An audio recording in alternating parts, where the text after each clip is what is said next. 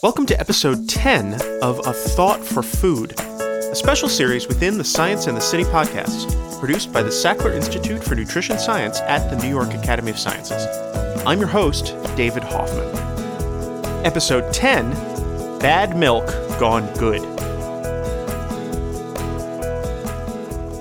This is the third episode in our series examining that most American meal, the cheeseburger and fries. And today, we come to the thing that puts the cheese in cheeseburger, which is, you know, cheese. To begin with, we need to discuss the source of cheese, which is, of course, milk. And milk is the very stuff of life, if, like me, you happen to be a mammal. It's the one food product that we as mammals, or at least those of you who are female, can produce in your bodies. And it's incredibly potent stuff. It contains all of the nutrition a young mammal needs to get through its first stage of life. The stage where it's doing most of its growing and learning, and therefore has the greatest nutritional need. Sometime around 9,000 years ago, as part of that same Neolithic agricultural revolution that gave us bread, which we discussed in the last episode, human beings figured out that the milk of other mammals was also packed full of nutrition, and we began domesticating and keeping animals for their milk all different kinds of animals. In different parts of the world, cows, sheep, goats, horses, yaks, water buffalo, camels, elk, and reindeer have all been kept to be milked for food. The most popular milk animal worldwide, though, by far, is our friend the cow. And dairy farming is a huge and important sector of American agriculture. Here's someone we met in the first episode of this season Ben Freund, a dairy farmer from Connecticut and he's going to walk us through the modern process of getting milk from cows. Yeah, we milk about 260 cows twice a day. And how much yield? I mean, how much milk does that? So produce? today we shipped a little over nine ton of milk.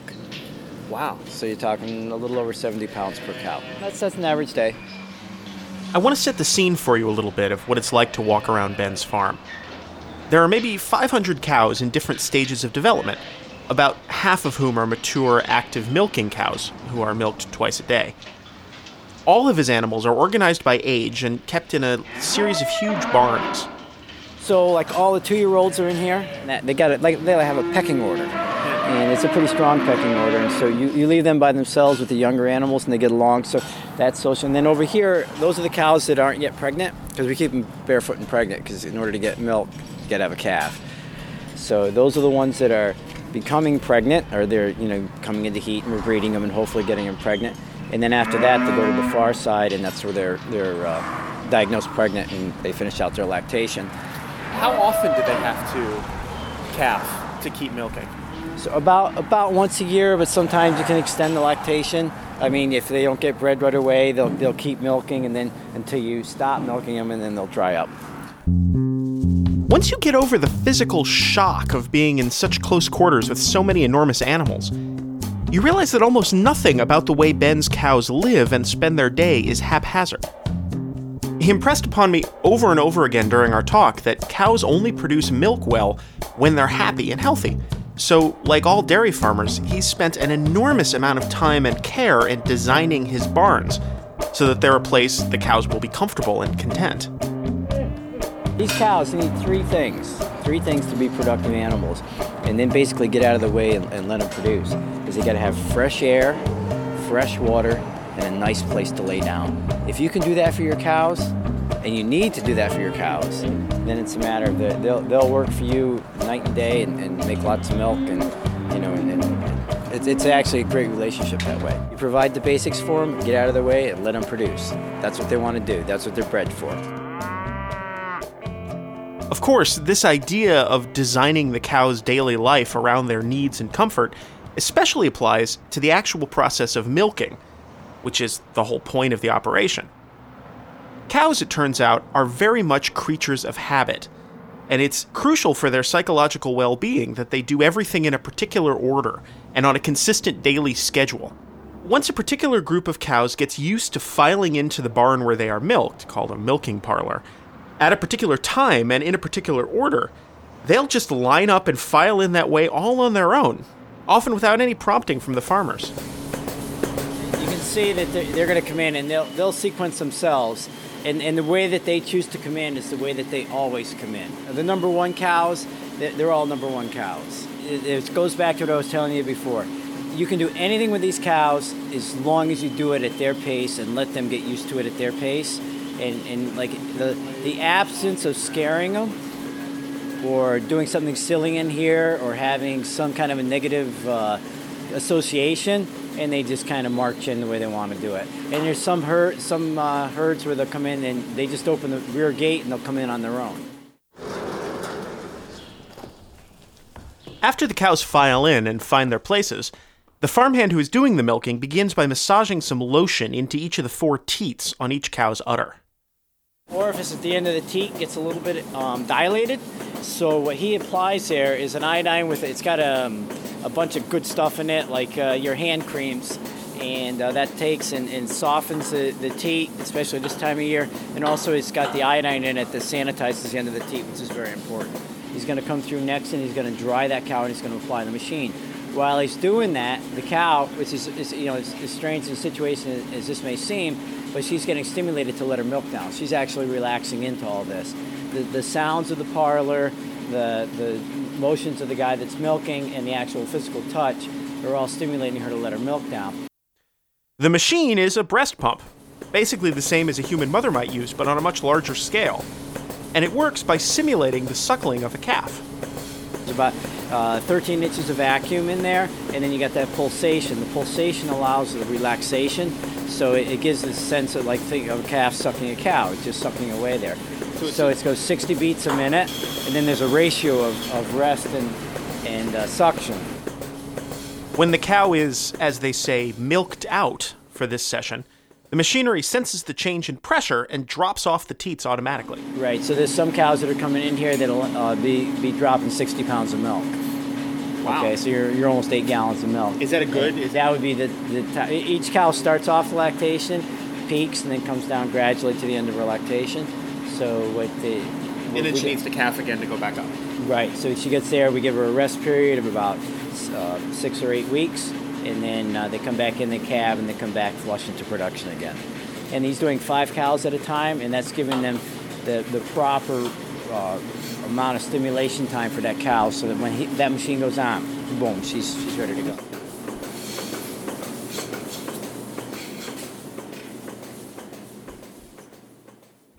As we talked about in the last episode, one of the results of that huge agricultural revolution of nine or so thousand years ago was that the average daily diet of human beings decreased sharply in its nutritional value because people started eating mostly grains in the form of bread and beer, which have a ton of carbohydrates, but very little in the way of other essential nutrients. Well, milk, it turns out, has a lot of those missing things.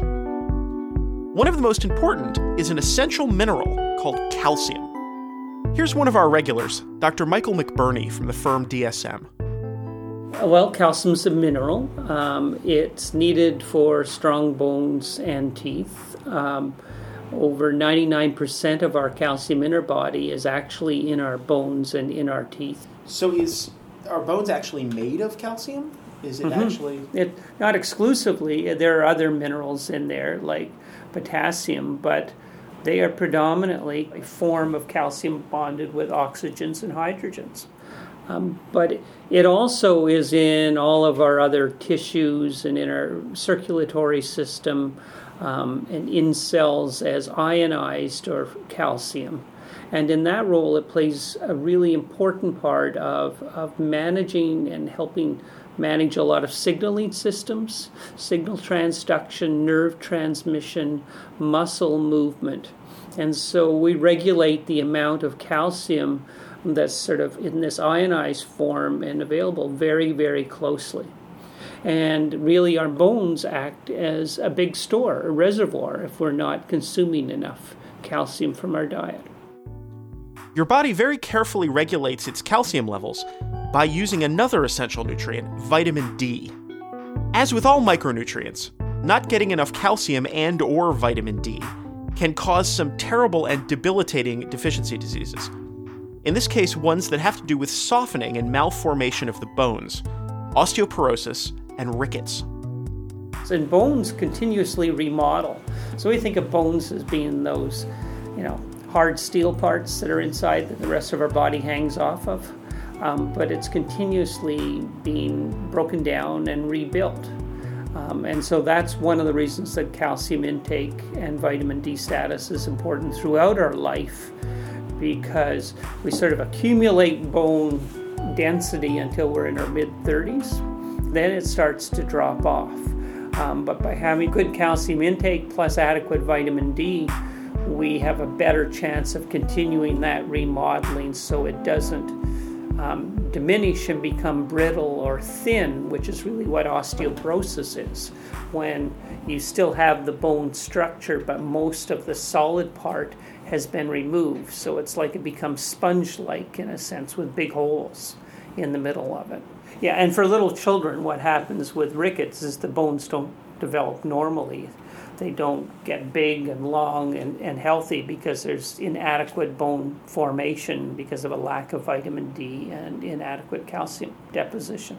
And is it? I suppose it's in. It's concentrated in dairy products because baby animals need to build bones. Exactly.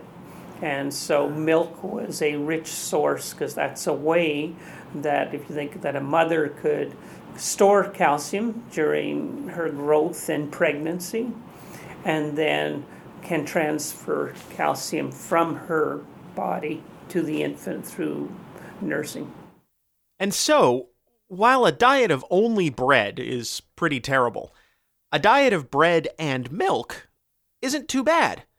You're still missing some things, but it fills in a lot of the gaps. Here's Dr. Paul Kindstedt. He's a professor of nutrition at the University of Vermont. Well, milk is, uh, you can break it down into five major constituents. Water, most abundant constituent as you'd expect, it's a liquid. Uh, there's fat, there's protein, there's lactose, which is a carbohydrate, and then minerals, particularly calcium and phosphorus, calcium phosphate, are, are really key minerals in terms of nutritional importance of milk. Uh, there are vitamins. Vitamin A uh, is particularly important in, in milk. You know, there's riboflavin and beta carotene. So, domesticating animals and milking them had the potential to be a kind of Neolithic superfood, a single product that could dramatically improve people's nutrition and overall health year round. There were a couple of problems, though. First, its shelf life is next to nothing. Without refrigeration, which didn't become readily available until the late 19th century, in warm weather, milk goes bad less than a day after coming out of the cow in the Near East where this was happening, uh, 7000 BC. It's a warm environment. If that milk was stored for any length of time, it would, because of the natural microflora in milk, the bacteria that are always present in milk environments, lactic acid bacteria, they produce lactic acid. And very quickly, um, that milk would sour or coagulate due to acid production. A second problem was that a huge percentage of ancient people were allergic to that sugar he just mentioned, lactose, which is unique to milk. When they ate it, it caused all kinds of stomach problems, diarrhea, and so forth. It took another 1,500 years for human populations to develop adult lactose tolerance. The, the lactase persistence genetic capability didn't happen until about 5500 BC. So 7000 BC to 5500 BC, 1,500 years they couldn't drink the milk as adults.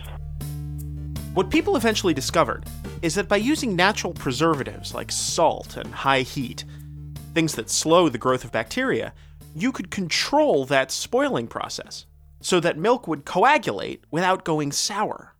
So it's a selective concentration process. The solids components in the milk, primarily fat and protein, or a fraction of the proteins called casein, as well as minerals. The, the, separation of those solids components from the water phase of the milk and all that's dissolved in the water phase. What you wind up with is a mass of lumpy solids called curds floating in a thin liquid called whey.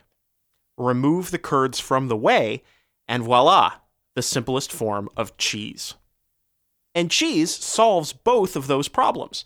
It's much lower in lactose than plain milk, and depending on how you make it and store it, it can stay edible for weeks and months, even years.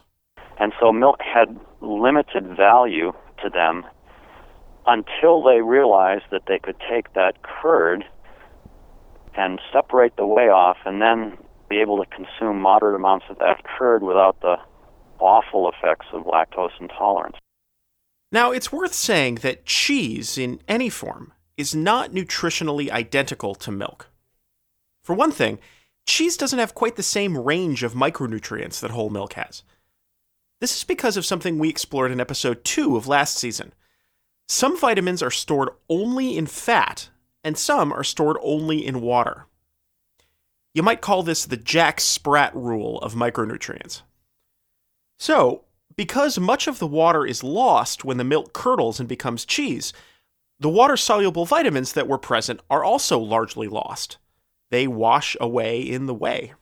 If you've ever seen cheese whey, it's it's greenish tint, and that's the riboflavin that's in the milk that is in the water phase. And when you remove the water, the riboflavin is carried by the water into the whey, and it gives it that greenish tint. So riboflavin isn't isn't concentrated in the cheese, unlike vitamin A. As he just hinted, though, the vitamins and minerals that are left, such as vitamin A and calcium, become concentrated in the cheese, and there's actually much more of them in cheese than there would be in an equivalently sized glass of milk. Once the basic process of cheese making was discovered, it spread all over the world, and a galaxy of variations and refinements developed.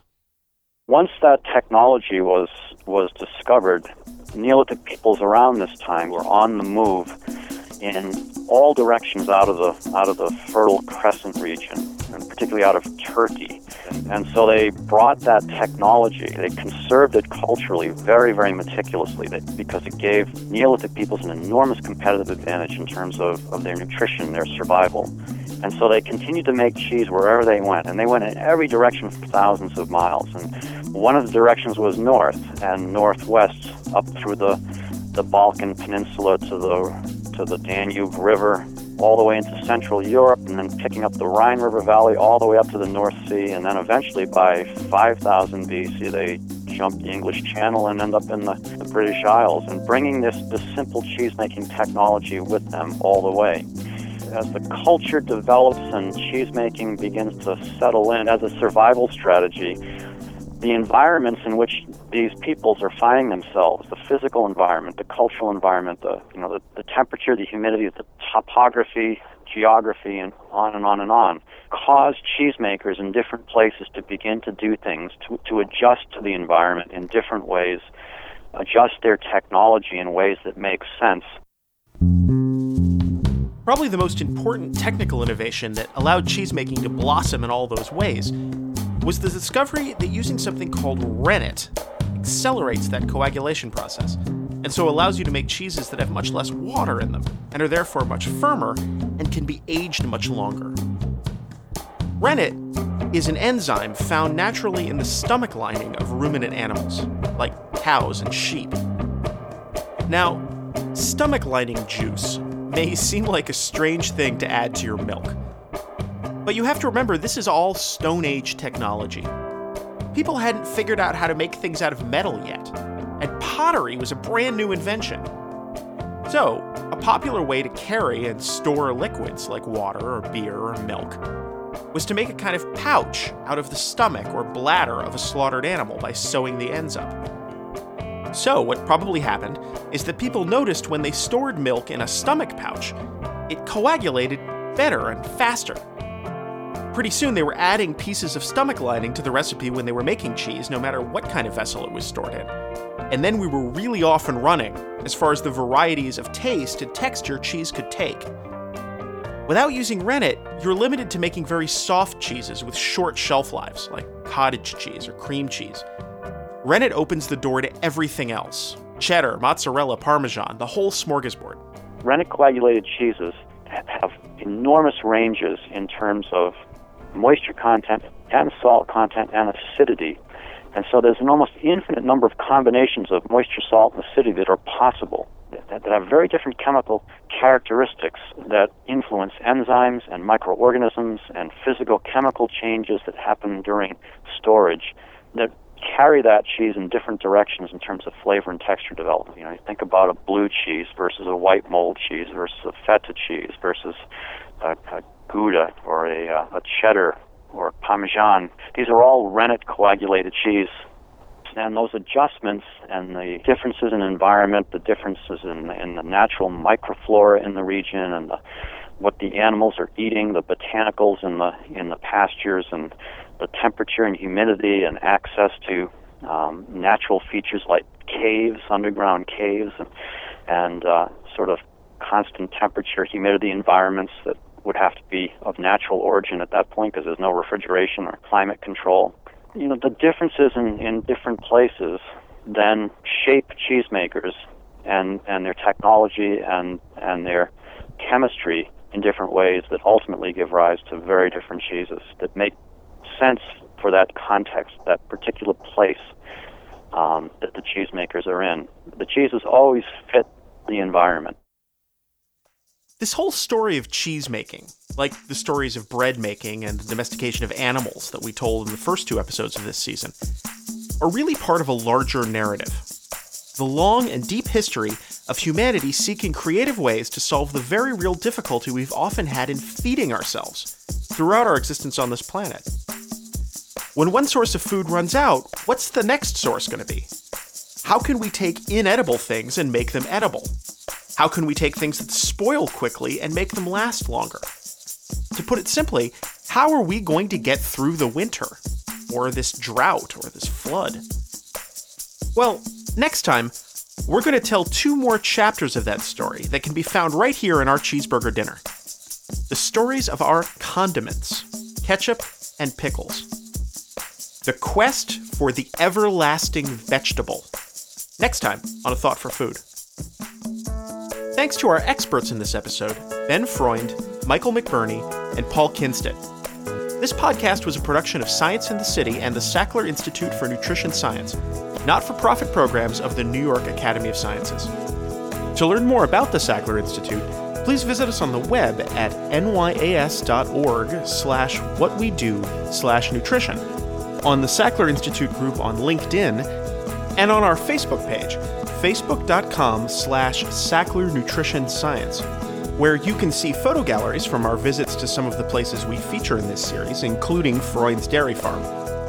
And please also feel free to give us your feedback on this or any Science and the City program via email to scienceandthecity at nyas.org.